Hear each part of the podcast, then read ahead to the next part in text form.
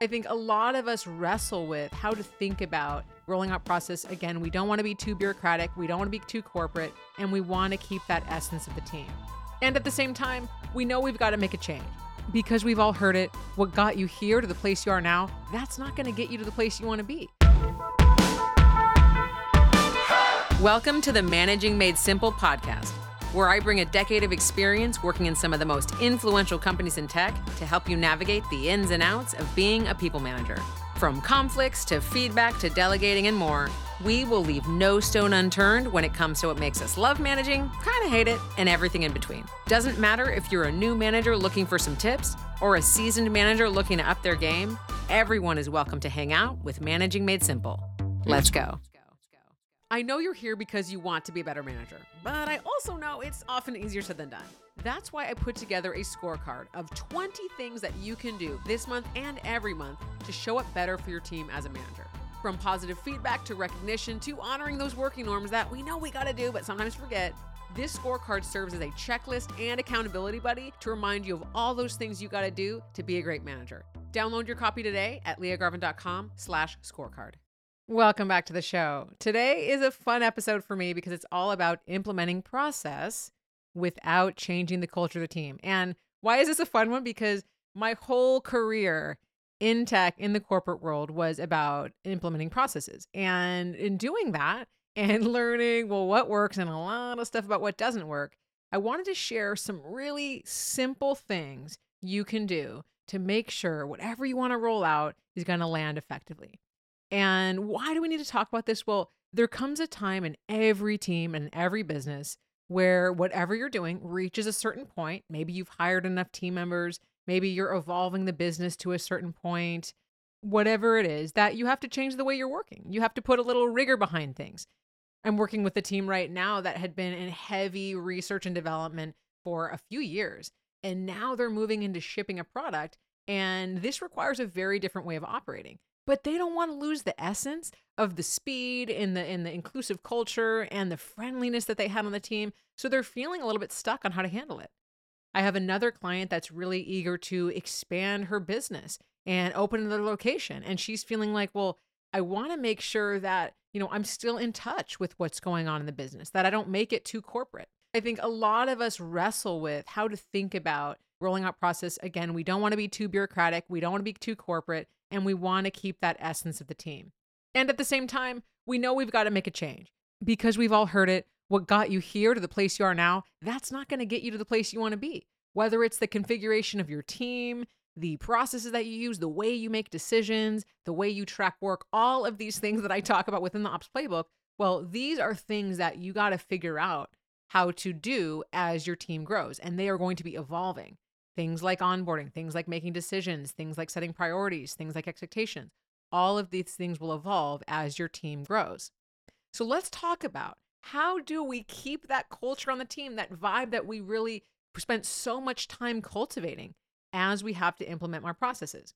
And I wanted to share three ways to do that. So, number one is to get crystal clear on your team values and your team anti values. So, we want to be clear on what does our team stand for? What do we believe in? You know, is it about, you know, being an inclusive team culture? Is it about having the utmost quality of our product? Is it about, you know, bringing in deep technical expertise? What are the things that our team values? And at the same time, we want to talk about, well, what are the anti values? What's like the opposite of our team? So we know we never want to fall into that. Because if we don't identify the anti values, we can get in this point where we know what we do want to do, but then a lot of the process that we implement actually goes right against the things we don't want to do. For example, you know, if an anti value is being moving too slowly, or an anti value is being really siloed in our work, we want to make sure that any process that we, we that we develop doesn't sort of set us up for failure in those areas. So when we think about it, we want to make sure that we're really, really clear on who we are and deliberately clear on who we are not. Now, there are a lot of different exercises and workshops you can do to come up with your team values, but I think one really great place to start is having a group brainstorm talking about the questions what is important to us? What do we stand for? And what are the things that we don't stand for? Having that conversation is a really great starting point to be able to understand okay, Like, as we start building in more rigor, what do we want to make sure we still hold true on? Second thing we want to do is we want to identify the biggest pain points that that require there to be more process and rigor. Okay, it's not about overhauling every aspect of the way we work. Because if you come in there hot saying, okay, we got to change everything, we got to whip this place into shape, everybody's going to go, no thanks, I'm out of here. Or they're going to agree to it and then not actually follow the process. And I know that because that happens all the time. and I've been there, I've seen it, we've all felt it. Okay, so you want to really start by talking to people, understanding what are the biggest pain points? Where are you feeling stuck? Where are you feeling like your work is moving slower than you'd like it to be? Where are you feeling like things are more frustrating? Where are you feeling like, hey, I just want more clarity here? Talk to your team members and understand what's actually getting in their way from feeling effective. We don't want to make assumptions. We don't want to think, okay, you know, we're moving, we're, we're shipping a hardware product. So we have to follow this like rigorous process that this other hardware product team does. Okay, we don't want to go, well, you know, I'm opening up another location for my, you know, med spa. So I'm going to follow the exact process like from this SOP guide I downloaded on the internet. No, we want to figure out what are the pain points on our specific team that are getting in the way from achieving our goals and meeting our priorities. Okay, maybe it's unclear decision making processes. Maybe it's hazy project timelines. Maybe it's a lack of, you know, really knowing where to go for information. These things require really different processes and really different solutions. And so we want to know what we're actually solving for. So once we identify the biggest pain points, we want to ask ourselves the third thing what is the simplest way to address this that doesn't add complexity, that doesn't solve for all the edge cases up front, that solves for maybe the 80% of the way solution? And then we, we explore and we collect feedback and experiment from there whenever I talk about rolling out a new process, I always frame it as an experiment. It's something we're going to try for a few months, maybe just a few weeks. We're going to have an open loop to collect feedback. We're going to see what happens, pilot it again, collect more feedback. We're going to have this kind of continuous loop until we get it right. But we are going to try it. So you see what I mean? We don't want to say, oh, does everyone want this or not? We don't want to be in debate land forever. We want to say, hey, we're going to pilot this. We're going to do it for two, three weeks. We're going to collect feedback, and then we're going to see. This is how you can demonstrate some certainty that, yeah, we're going to do it. But you also leave the door open to saying, okay, we may not get it right the first time. There may be things we're missing, but we're going to decide and commit to move forward. And that again is using what is the simplest solution to address it. So if you feel like, well, you know, there's a lot of spending on the team and we're not clear on what it's for. And, you know, I really wish that I had insight into like, you know, the the budget tracking and stuff like that, what's the simplest solution? Okay, maybe you create a template and everyone just fills out when they have spent money or there's a request process.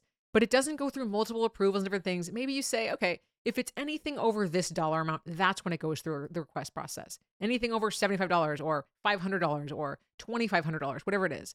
You know, you want to figure out what's the simplest thing that removes bottlenecks. If it's about tracking work, Okay, maybe it's not tracking every like minutial grain of sand of tasks. You say, hey, we're going to track things on a project level. This is the level of detail. Here's where we're going to check in about that thing. And then we're going to keep moving with it. So that's how we figure out the simplest thing. We don't try to solve for like the uh, the perfect perfect thing that's going to solve for a million different things at once. We want to solve for one thing, try a simple solution, pilot it and refine. So these are the ways that we can keep that essence of the culture, the speed that got us to where we are today, the the the positive, the fun, the collaborative spirit that you love about your team, and implement a little bit more rigor. We want to really get clear on those values and the anti-values. We want to identify the biggest pain points so that whatever we're solving for is something your team actually wants to solve for. And then we're going to find the simplest way to solve it by piloting and experimenting with a solution. This is how we implement process this is one of my favorite things to support teams on. This is all about what the ops playbook is.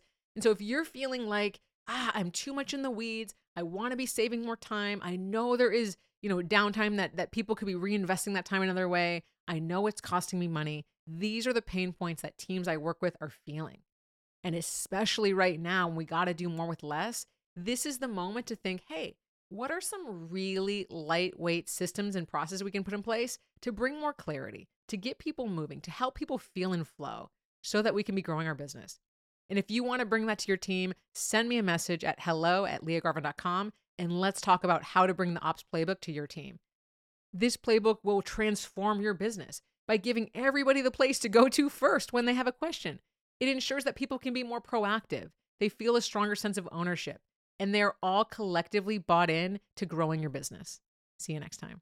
That's all I have for today. Thank you so much for tuning in to the Managing Made Simple podcast, where my goal is to demystify the job of people management so that together we can make the workplace somewhere everyone can thrive. I always love to hear from you, so please reach out at liagarvin.com or message me on LinkedIn. See you next time.